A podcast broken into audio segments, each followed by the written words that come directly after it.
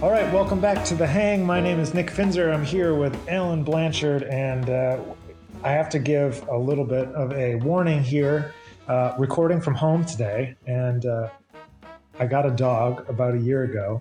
And right now, he's extremely uh, engaged with a bone. However, uh, yesterday, about 24 hours ago, he recently just discovered that he could look up and rather than just forward and sideways. And now he's checking out everything on the ceiling. And now everything on the ceiling is spooking him, uh, including all the light fixtures. So if he starts to bark, I apologize. But uh, if you want to actually follow him on Instagram, you could because he has his own Instagram. His Instagram is Sir Duke the Frenchie. Anyway, so that's my preamble to today's podcast. And uh, so, hey, Alan, what's up? hey, man, did you ever notice that you um you do that thing that like everyone from Rochester and how they pronounce my name? Oh no, I didn't know. What did? How did I say it? Yeah, you you guys all do it like very nasally at first. Well, that's that's the Rochester accent. The, uh, rather than Alan, you do the Alan. It's like all oh. through your nose. I really Sorry, I can't get rid of all of it. Nah, I've tried. So you know, ex- man, what was the uh? Why? Why'd you guys decide to do the Instagram for the dog? Why? Yeah. Um, well, Sarah really wanted to take pictures of him, and so we made an Instagram for the dog. Uh, you know, and he's pretty cute. So she wanted to be able to share pictures with her family and friends without having to like set up a private album and then having to share the album and then all of that, you know, with like the Apple shared albums thing. Right. So, you know, just found it to be easier just to post on Instagram so my mom can follow it. I'm not going to lie, man. I think your dog gets as much interaction on Instagram as I do on mine. well, what can I say? You're not as cute as him. No, I mean hands down, like there's no there's no competition there. But that was depressing. We were talking about that at um at Ravinia. It was me and uh Rob Boone, and he was oh. He started taking some pictures. And he's like, "Man, I gotta do this to get jazz famous, so I can get my 40 likes on Instagram." That's funny. Yeah. Rob Boone, if you guys don't know, is a drummer. He's playing with the Count Basie band right now. And so, uh, actually, let's let's sidebar for a second. Tell people about what you're up to. What is this Ravinia thing, and who can oh. apply to it, and how do they do that? Okay, yeah. So, um, let's see. Last week I was at the Ravinia Steans uh, Music Institute um, in Highland Park, Illinois. It's like uh, I don't know, 20, 30 minutes outside of Chicago maybe an hour, depending on the traffic. Sure, sure. Um, and it is a there's like three parts to it over the summer. I was specifically, or four parts now, I guess. Um, I was specifically there for the jazz um week of it and whatnot. They also have like this really intense uh program for piano and strings and for singers. Um, not to like denounce ours, but like theirs is like five weeks. Oh wow. Um, yeah. And so both of those are audition based. Uh, and supposedly they have like multiple rounds of auditions, and that, that's just like, yeah, really intense. The jazz one is actually only recommendation based, which was kind of weird. Um, but it's just, uh, you know, we, we go up there for a week and we work with Billy Childs and Rufus Reid. And then, um, most recently they've added on Steve Wilson. Uh, and the entire focus of the week is writing, um, new music. So you're just workshopping um, each other's uh, original compositions, and there's master classes and lectures on like the music business a little bit. You know, learning what they learn from from uh, their career so far, and learning like new composition techniques and everything. And it's all about trying to create um, new music and and really how to propel that and and understanding like you know what how to make it not feel like you're just throwing darts at a dartboard every time you get a right. Oh yeah. So did you find any um, techniques that you felt were helpful? Um. Yeah. I mean, yeah. You know, it was. I just haven't been able to put stuff like into play yet, really. Um, oh, okay. Because I got back like this past weekend. Um. So they were, you know, they were very um explicit isn't the right word, but very detailed oriented, you know, saying like you know, it doesn't just have to be an A, A, B, A. Like, why should your second and your third A's have like, if it has the same melody, why should it have the same harmony as the first A?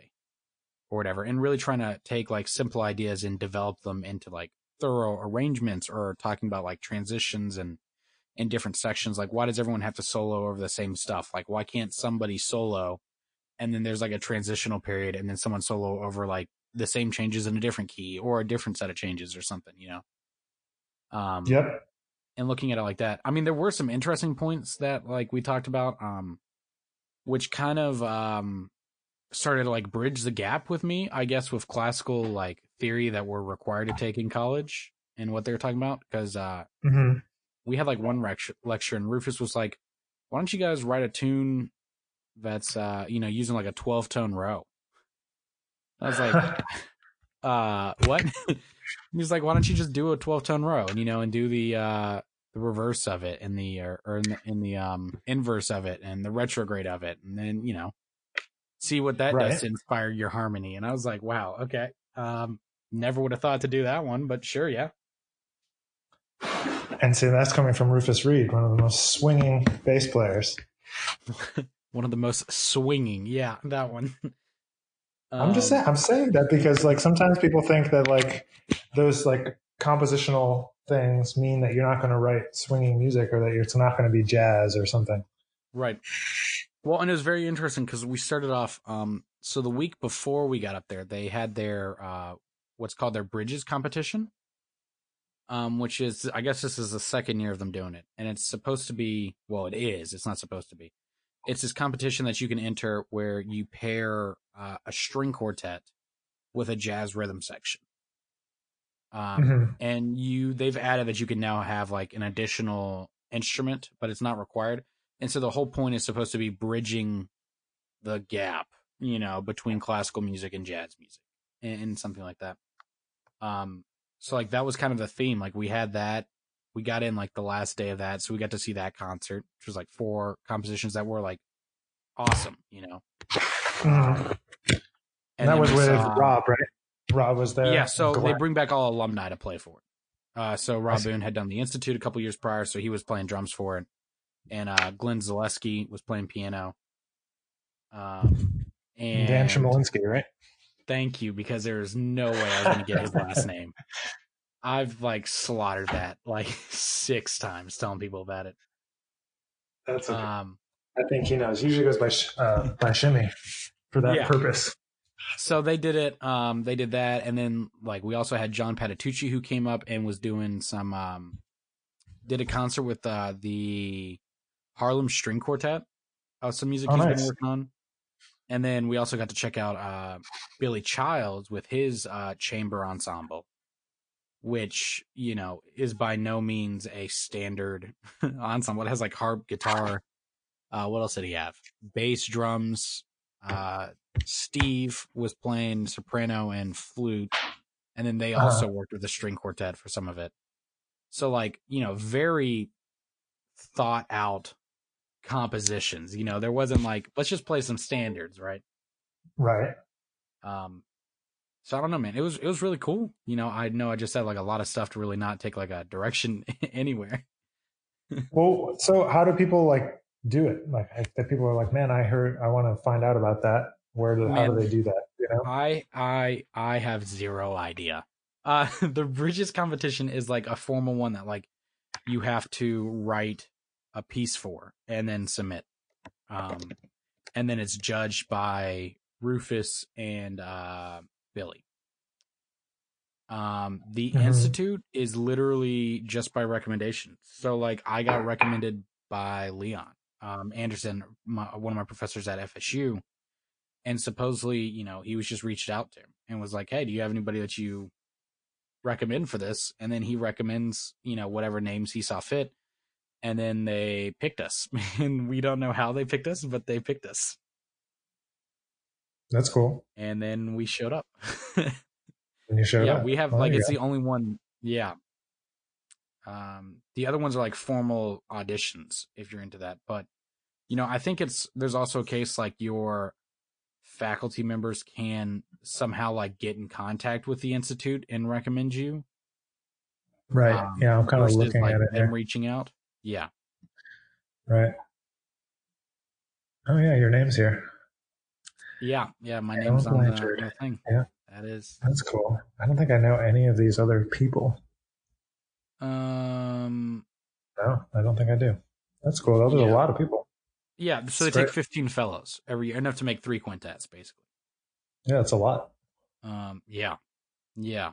Uh, you know, there's a good variety. Like some of them from uh, New York, some from L.A. Like uh, Walter just finished his masters at uh, uh, William Paterson. Okay. Uh, and, That's like, a good cross section of people. Yeah, and Saul did like the. uh He's at Rutgers now doing his masters, but he did like the uh the Glenn Miller Orchestra for like a year or something. Oh, okay. Oh, speaking of that, did you end up uh, sending in a audition tape for that?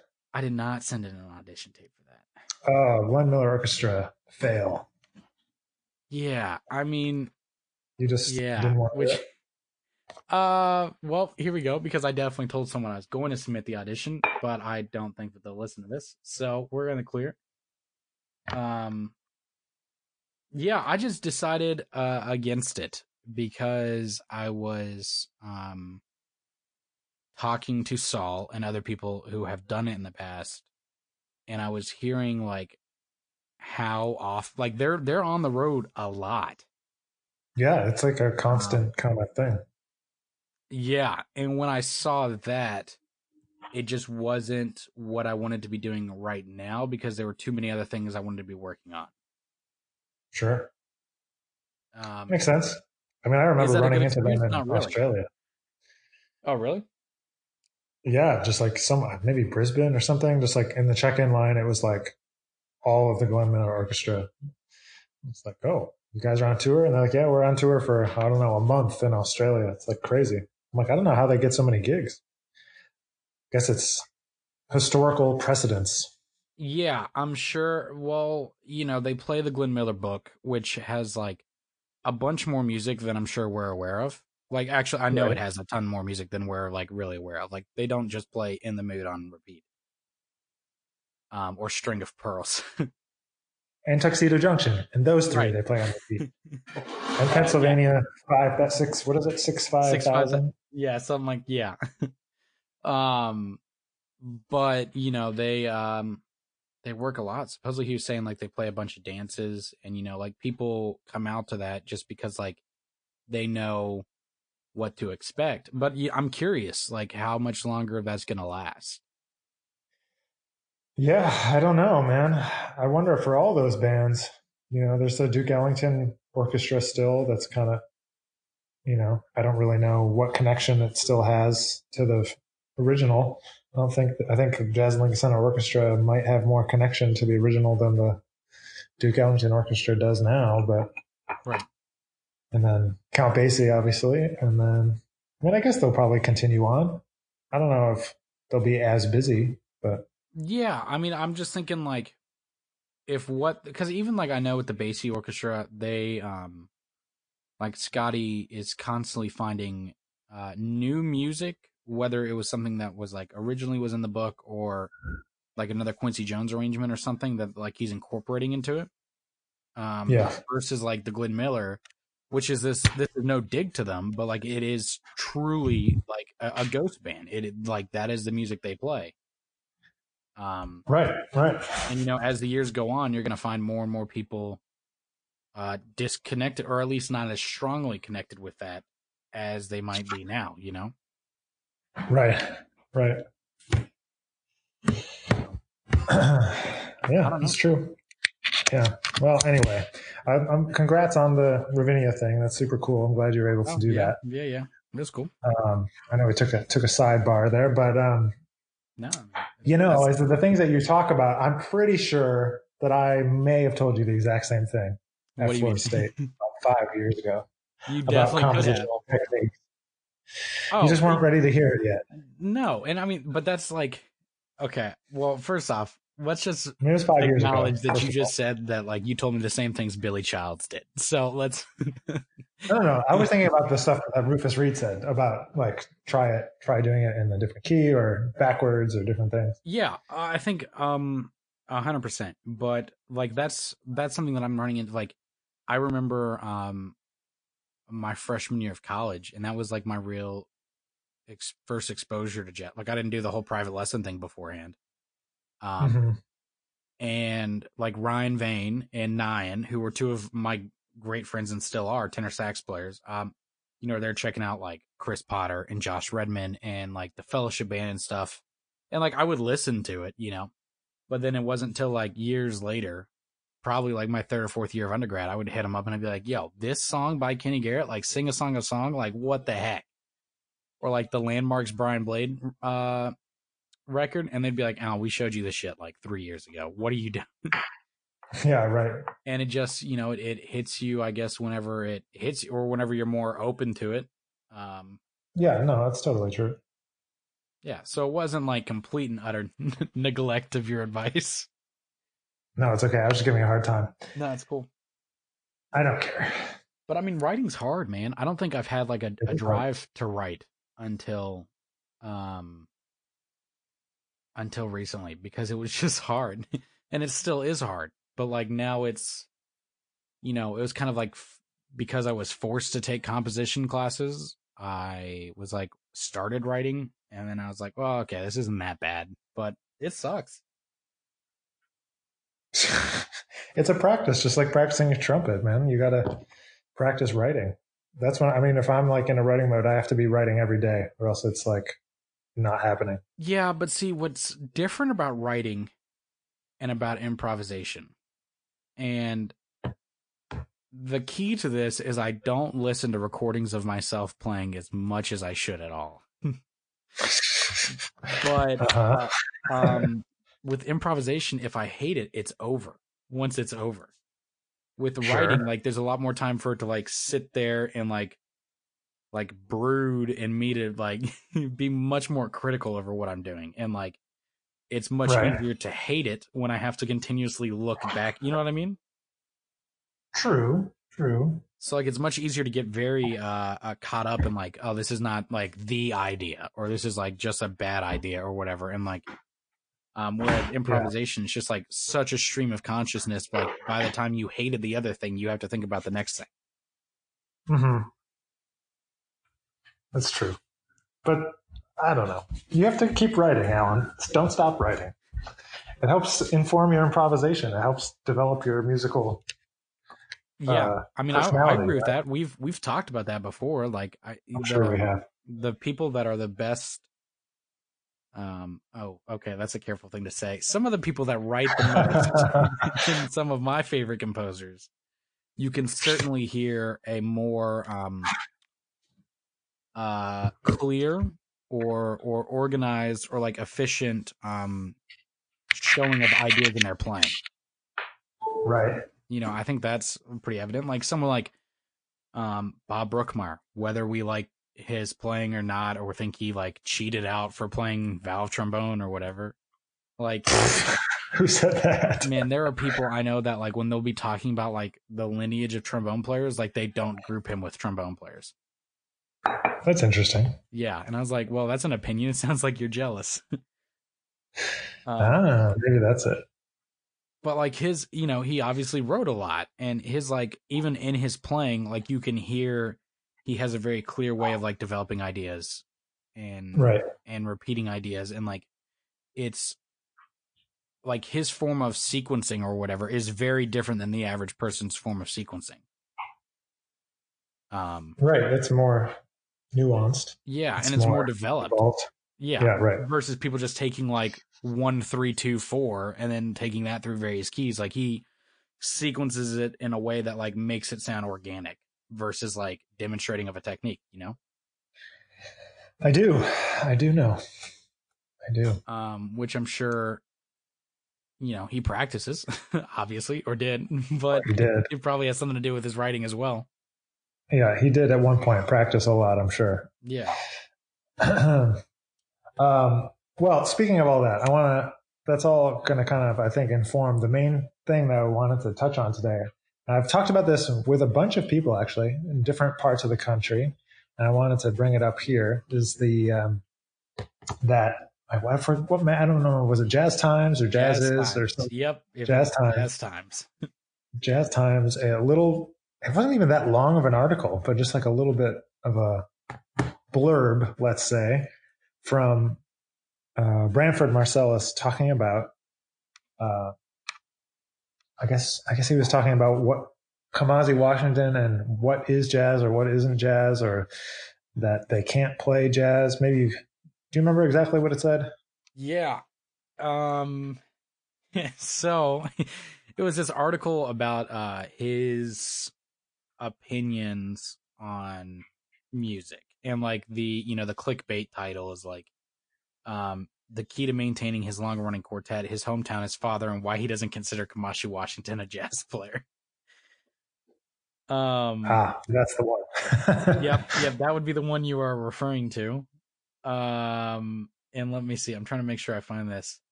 So, uh, they he asked uh the whoever was interviewing asked Branford uh about his uh records in the 90s with Buckshot, LeFonque, um that mix like jazz, pop, and DJ culture and how it got like mixed reception. So they asked about Robert Glasper and Kamasi Washington, and um, who's now kind of they they equated it to like how they're doing the same with jazz and hip hop.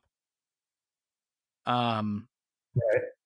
And so he basically said that Robert Glasper has a limited jazz vocabulary. And first off, also claimed that like Robert Glasper would agree.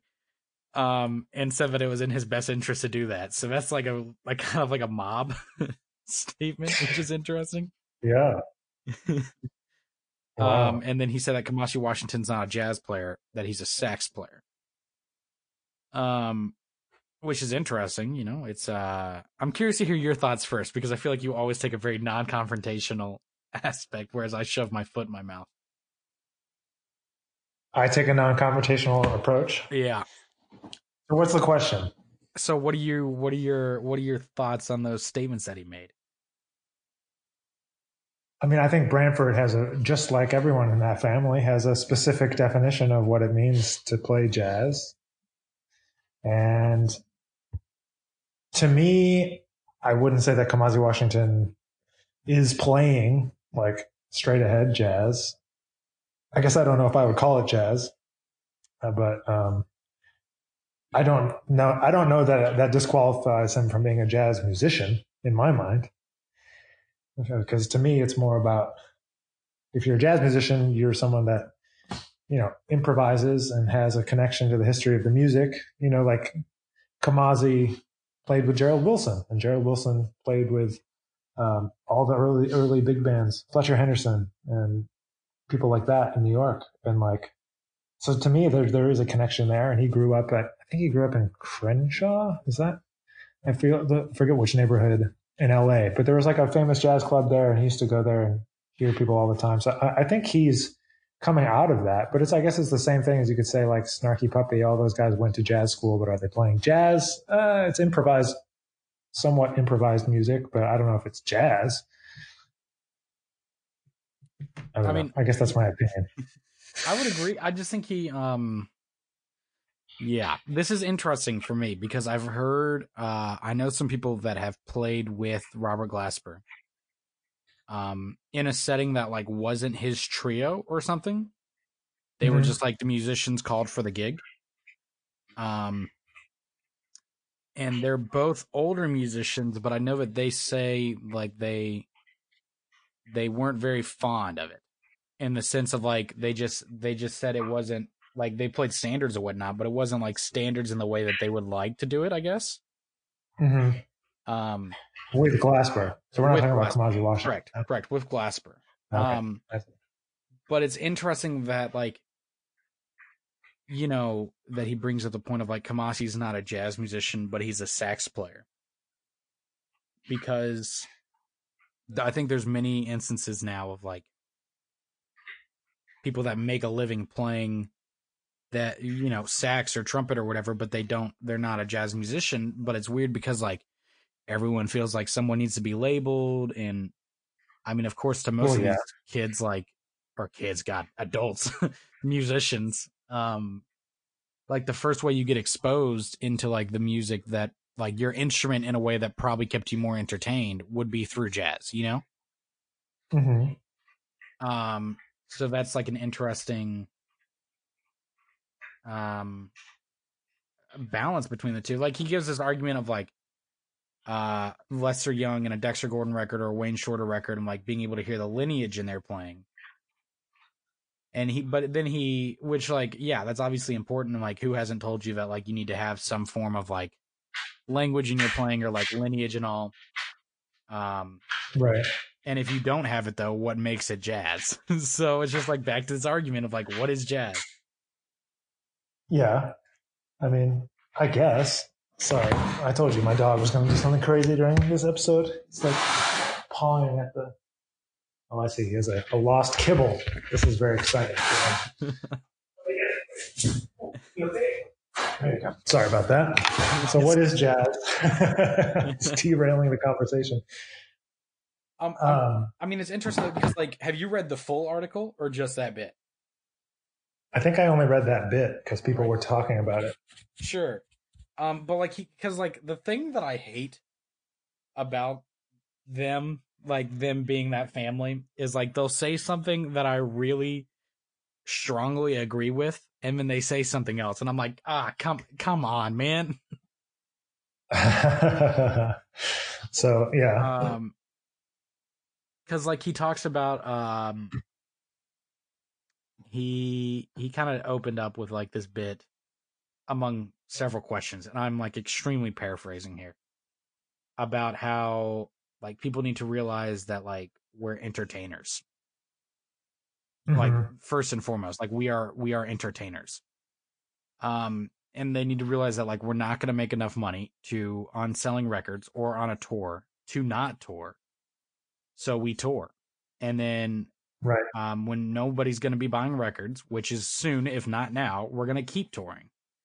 And they he just says that like people need to understand that like we're all entertainers. That's that's what we are. And when people really start to understand that like it might change their outlook and he goes into like uh the dude of course then asks a question about like dance music in New Orleans, you know, and he says that once um you know that like that was kind of lost in the sense like not that it had to be dance music, but like there became like this uh an enamored feeling in um whether a song was good or bad and they fell in love with like the structure of a song versus like the overall I don't know, if feeling or or or intent behind it, I guess you could say. Um, which like I agree with all that stuff, you know, like so many people getting caught up in um like like the structure of the song or like the you know, let me write a song that is like three versus five versus seven for the sake of doing that, you know, or something that's like not really um relatable in that sense or like approachable to many. Um, so he talks about how like Mhm. they always do like a song from the 30s or something, like something with like a very clear melody that someone Right. can relate to. Which like I like I get it, like I back all this stuff, you know, like I always want to have something that like at least something that the audience could relate to, just like how you have that tune uh Maria, you know, or like your arrangement Sure. of it. Um, Yeah, I mean we're on the same page, but th- Yeah. so the thing is, like, isn't Kamasi doing the same thing though, or Glasper, but just in a stylistic way and not in a repertoire way? Kamasi um reminds me of like a Pat Metheny type vibe. Okay, In Elaborate. of uh I love that. You're like, all right, I'm doubting this already, but go on. I'm not doubting it. I'm I'm I'm theoretically agreeing. I just want to hear your line Um, of thought. that he's he's more about like the production of the show as a whole hmm than of like the individual group. Like it's like it's a different thing. Because like if you've seen him, like he puts on like very big productions usually when he goes to, like in his concerts and whatnot. Right. yeah. Um, versus you know someone like going to go just see like a like a trio or something and not like talking bad about one or the other, but it's it's just different. Right. Right. But what I will say is it's um it's it's it is interesting though because like you know he does things like where he has his version of like Clair de Lune and all that. Um, but like there's a uh, Facebook group I'm a f- member of uh, called Jazz Trumpets Forum by Jack Walrath, Okay. and he shared something the other day about a uh, Kamasi Washington performing the rhythm changes at Pitchfork Music Festival. Oh, rhythm changes. Yeah, yeah, the rhythm changes, you know, rhythm changes. Um and he was like uh you know, god, that had 96 comments. I have not read any of these. but he posted and he's like this is what, you know, a lot of people are currently saying saxophone uh genius. Um I think he, you know, commenting on like his tone and whatnot. And like, yeah, I, I get that a little bit. Like, he comes from the um maybe more of like the jam band type vibe. Um, hmm you know, like that. Like when I hear his playing, I think of like maybe that band that all of us were played with at some point in college. That was like all the jazz musicians trying not to play jazz at the bars. sure. Um, But yeah. but I don't know. It is interesting listening to it because he just plays like um basically he he goes through, you know, like one six two five and just like plays this riff like pattern through all the keys or whatnot. And then they just start to like jam over it. And there's like some vocals and all, but like it's just it's just rhythm changes to us, you know? Right. And it's swinging or it's not swinging? Nah, nah, it doesn't swing. Um, It's which, which, hold on, I didn't, I did not mean that in a distaste. I did not mean that. It does not swing. It's just like backbeat. Right. Yeah, yeah. Right. Um, no, I understand. Somebody I don't know, else might like, misinterpret. Alan is a Yeah. Kamasi hater. it's it's it's it's conflicting though, man, because like part of me looks at it and I'm like, man, what like why? You know, like why are you doing that with that? But then I'm also like, okay, wait, that's a little entitled. Like he can do whatever the hell he wants. And sure. there's another part of me that's like, oh wait, he's like exposing the general public to rhythm changes, you know? Right. There's that too. Yeah. So I don't know. It's it's it it is weird. Um It is a weird thing. It's a hard it's a hard thing to wrap your head around, especially as like having, you know, you've you went to school for 6 years to study a thing and then you go out into the world, you realize that nobody cares about that thing, and then you see someone do something that's sort of adjacent to the thing that you want to do, but you feel like it's not the purest form of that thing. And then they have success doing that, and then you feel conflicted about it. At least that's how I see it. It's like, well, they're sort of doing what I, what we all want to be doing, but it's like, oh, but if only like I could do that, we could do that and have it not have to be, you know, influenced by whatever popular music. Why can't it just be whatever we want it to be? But then there's a whole scene of guys that do that and they just, uh, you know, exist and do their thing and don't have successes to have a billboard, you know, in the middle of the desert like Kamasi does. well, I mean it's I'm fortunate because and I think I'll attribute this some to you and then some to like my I don't know, sarcastic attitude. Is like I definitely knew no one was gonna like this while I was in school. um Yeah, I I will say that I was not, I didn't appreciate that fact until much later. Well, appreciate is not the right word for me, at least. Like, I just think um, it's it's something that I've accepted.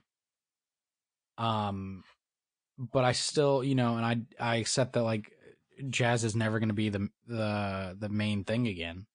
Like, it's not.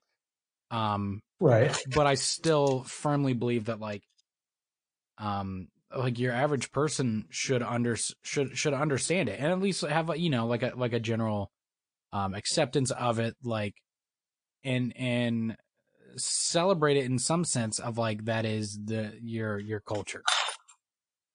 You know not celebrate as in like i'm expecting you to go to a show once a week you know but like celebrate has been like yeah this is where our music came from you know this is where like this is our history like i'm proud of it you know hmm As an American export yeah.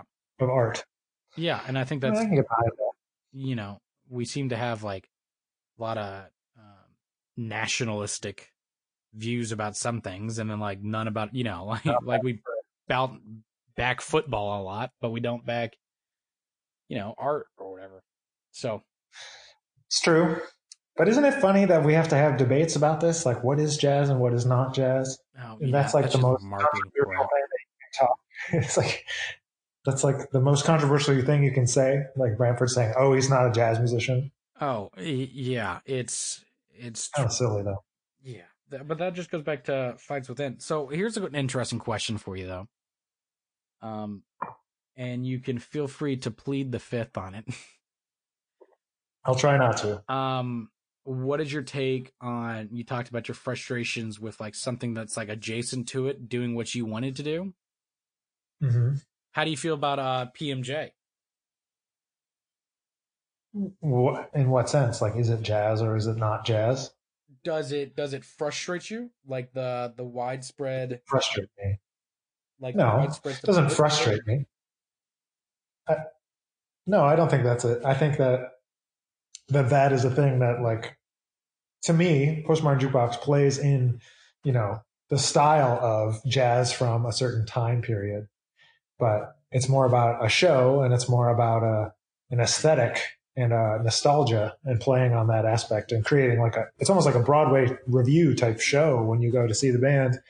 So like to me, it's like it's not even a discussion of that. It's like to me, there's like a difference between playing in a jazz style or in a swing style and playing jazz like as an art, you know, like there's jazz style and swing. And then there's also like jazz as an attitude and jazz as a, uh, a how, as Joe Lovano would say, you know, it's like, it's like a process more than it is about exactly what it is. So, I mean, does PMJ frustrate me? I mean, no, not really. I mean, I'm happy my friends get to play and, you know, they have lots of gigs and I've benefited from it as well. And, but at the same time, it's like, yeah, it would be great if that same amount of audience would come to any one of those person's show of original music. But it's, you know, it's just a, a product.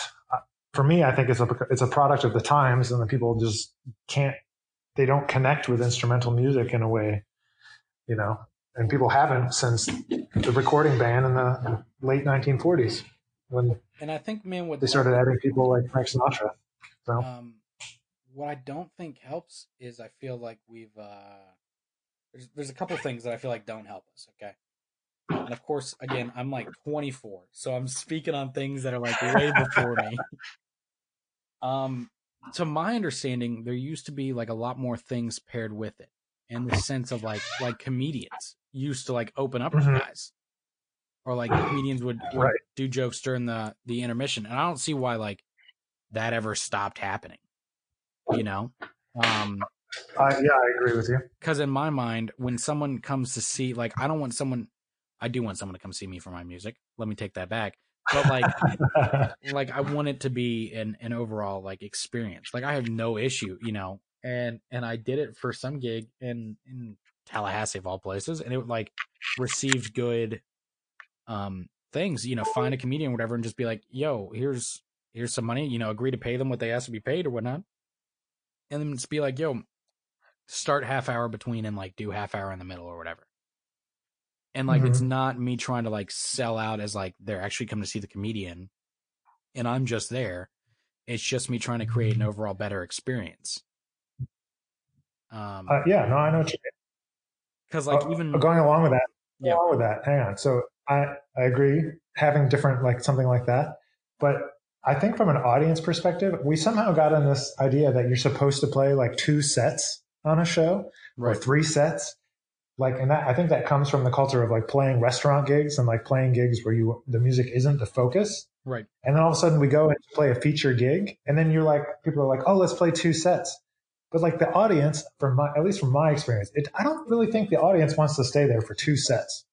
I don't think they want an intermission. I think people would rather watch for 70 minutes or 75 minutes and then be able to go home or see something else. Like you're talking about, like 70, 60 minutes, comedian comes on, and then there's another band for like 40 minutes or 45 minutes. Like nobody's attention span is long enough to like two one hour sets. Like I just don't think that that's practical anymore. But see, two of the album, like two albums that very specifically s- stick out, um, as or musicians in general, uh, that stick out that like I think handled that in a very good way is um first off like that Sinatra live at the Sands. Um, Okay. because and I'm you know I don't know how often you've listened to that record. 50 years ago, 60 years ago.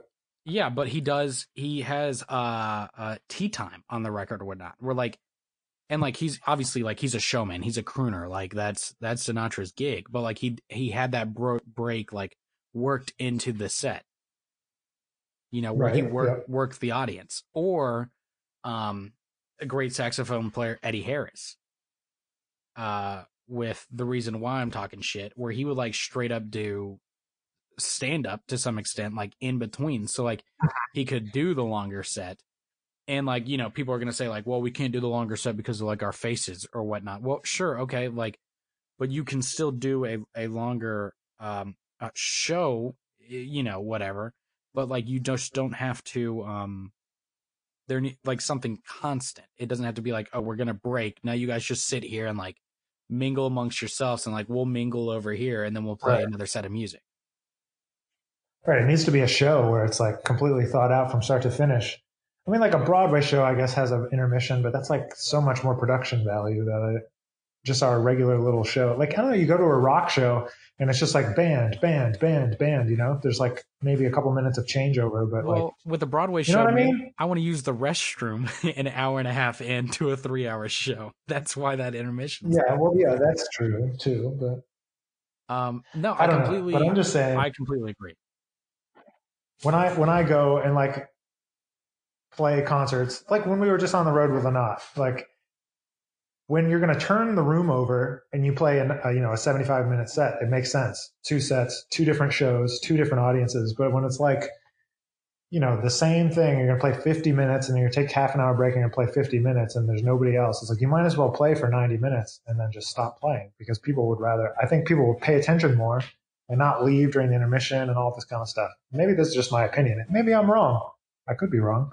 But like when we would play like 75, 80 minute shows, it'd be great. But then when we would take, play a theater and like take a break in the middle, you could see half the audience leaves after intermission because just because they like don't have the attention span to sit through another 40 minutes. Well, yeah, and I think people need to also realize that just because we might be saying like play one set instead of two, if you have two sets of forty five minutes, we're not saying going. Yeah, it's the same amount of music. Yeah, Right. Um, I don't know. I just think, you know, we could think about our presentation more and that it's locked into like an old, an old way of doing things that had, you know, that didn't, doesn't have a lot of re- reference to reality now. Oh, right. Because I mean, if you're flipping a place, like the people that want to stay and check out the rest of it, like will stay and check out the next set.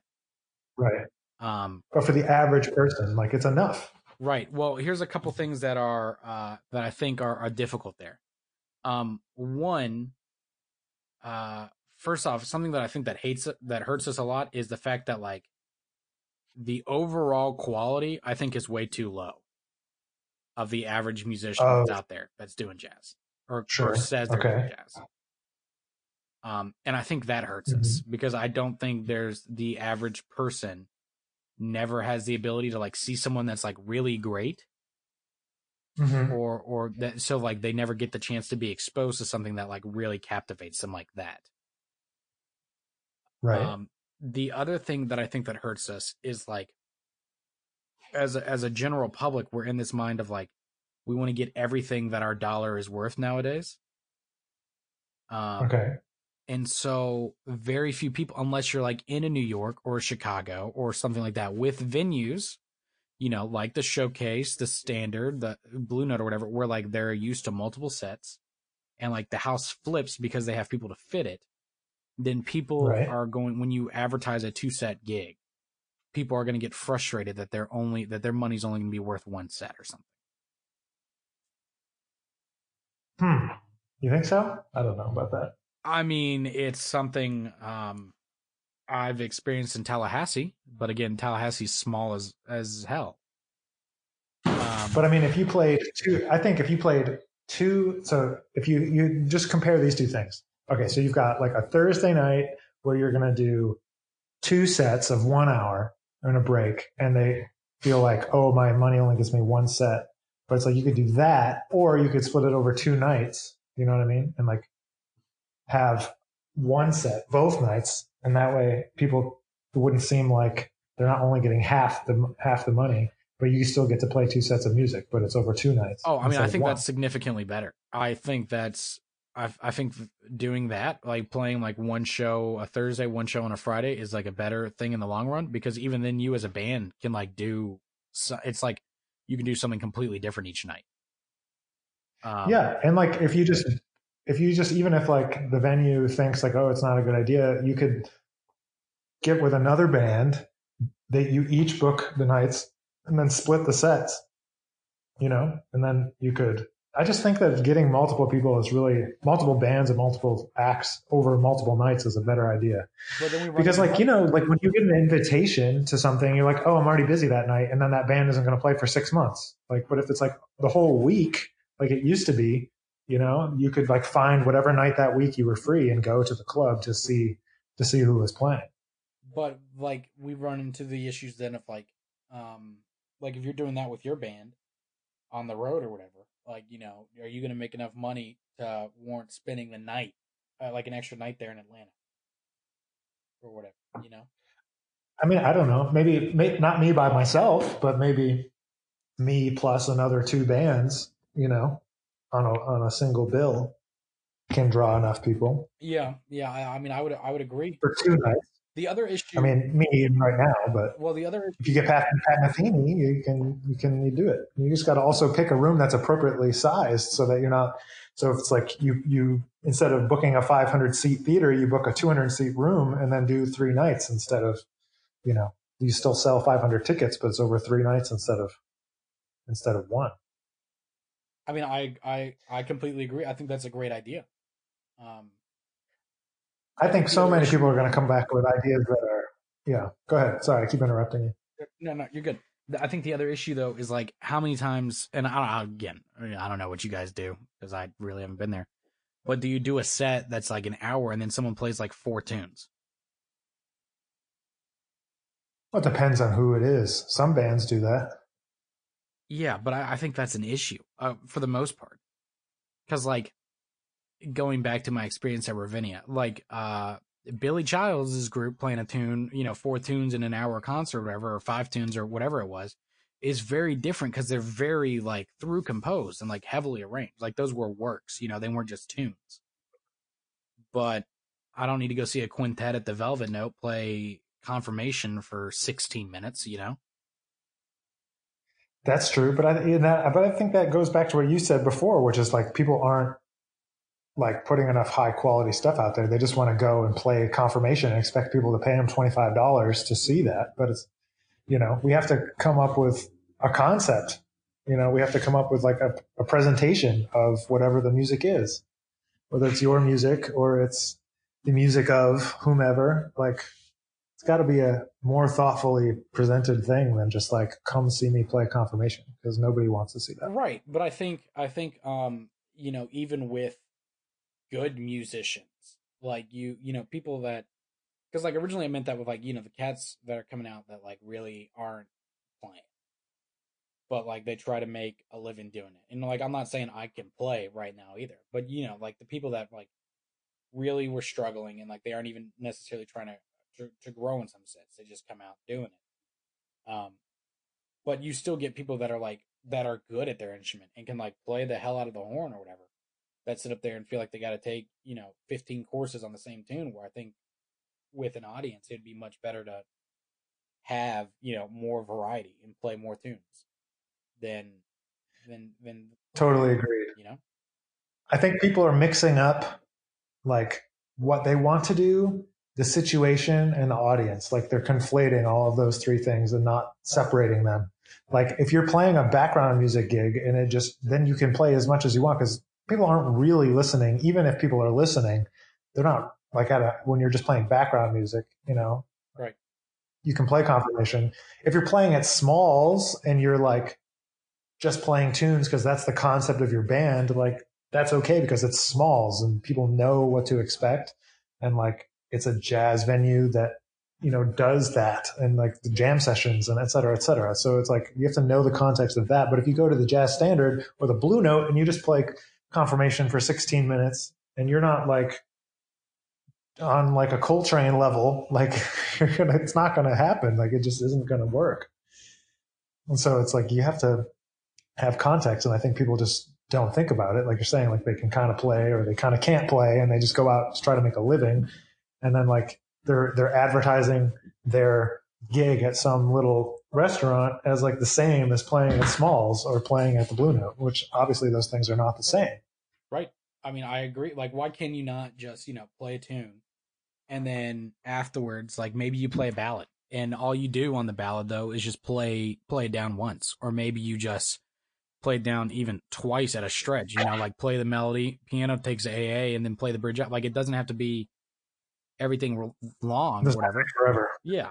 And there's nothing wrong with just playing down the, the melody. Like how many times have we heard that on records where someone just says like, Oh, okay, I'm to go play, uh, body and soul. And yeah, like they might, like it's not like very strict, like, do you know, whatever, but they just play one chorus on it. Like you don't need to take, you know, just, just play the melody down and then in the tune. And that's enough to like, it's short, like it's variety. It still allows you room to do whatever you want with it. Um, but I, I think I think an, an audience member would uh, uh, appreciate that much more than you know every every like out of a quintet, all five of you soloing on a blues for for twelve choruses each, and you know, uh, yeah, just, no, I agree with you. I mean, I just, I yeah, I try to think about that. But sometimes, like, you just want everybody to play. you know, just the moment in the set where you want everybody to play. I mean, yeah, Not on the like ballad, I don't but, think there's anything wrong with. I mean, have that moment, you know, but like let it be a moment.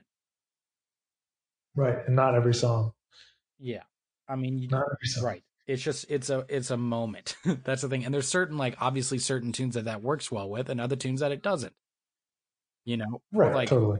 Change things up as simple as like maybe you don't start with the melody. Like maybe you just start blowing on a tune and then the melody happens at the very end or something, you know, like there's certain ways to, I think, add variety that just uh, a lot of people don't, don't, uh, consider, um, which can help be a little bit more engaging, you know?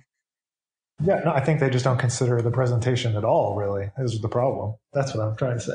Do you think, um, You know, I know we'll probably wrap up here soon, but I guess let me leave you with this. How do you think uh, um, attire should be affected? Because like I think we're seeing that change a lot right now. Um, where like guys aren't feeling like they need to wear a suit or something, you know, or guys just showing up and guys. I mean anybody, you know, just showing up in, in jeans and a shirt or or whatever. Like how do you think that's changed versus should it be changed? You know, what do you mean? Like what do you think on that? I think that you should do whatever you want, really. But I think that like it's kind of appropriate to like the venue and the type of music that gets put on there. I think is ultimately you have to decide for yourself. I, f- I feel like as long as you look put together, it could be a, a range of, you know, you can be casual but still look like put together. You know? Yeah. I think uh, I think it's up to the band leader, and I think it's up to the band leader to deter- to tell people what they want. You know, and they want it. Do you want them to to look this way or that way? And like you know, you're playing at Dizzy's. uh, There's a certain thing that you're going to wear a suit. You know, but if you're playing at Jazz Standard, maybe there isn't always a necessity to wear a suit, but maybe you're going to, you know, look nice in some other way. Or maybe, you know, even the guys that wear t-shirts, like at least they're wearing like a clean t-shirt and it's like usually has something on it that they like connect with where that shirt is connecting to their personality or to their music, you know, like it has, it's like an intentional shirt that they picked out, even though it is a t-shirt. Right, like you can still look clean wearing a wearing a t-shirt, t-shirt or whatever. You Right. It has to look clean. Yeah. I I think it's what it has to be thoughtfully presented, and that's everything from what you wear to how you introduce the tunes, or if you don't introduce the tunes at all, and like all of those things are a thoughtful presentation. Like I, to me, it doesn't matter what you decide, but it's as long as you made a decision and you don't just like you're not just like winging it. Because when you just wing it, that hurts all of us because the audience doesn't connect with anything that you do because they have no context, and then and then it just it, it, affects their future consumption of jazz uh, or jazz adjacent things you know So how do you think we um because like I, I've always been a big proponent of like telling people like, hey, you need to like shed your your stage presence. Like you need to shed what you're gonna do up there. You need to like be, you know, work on talking to people. You know, you have to be approachable, not seem awkward up there. You know, it, you know, think about these things.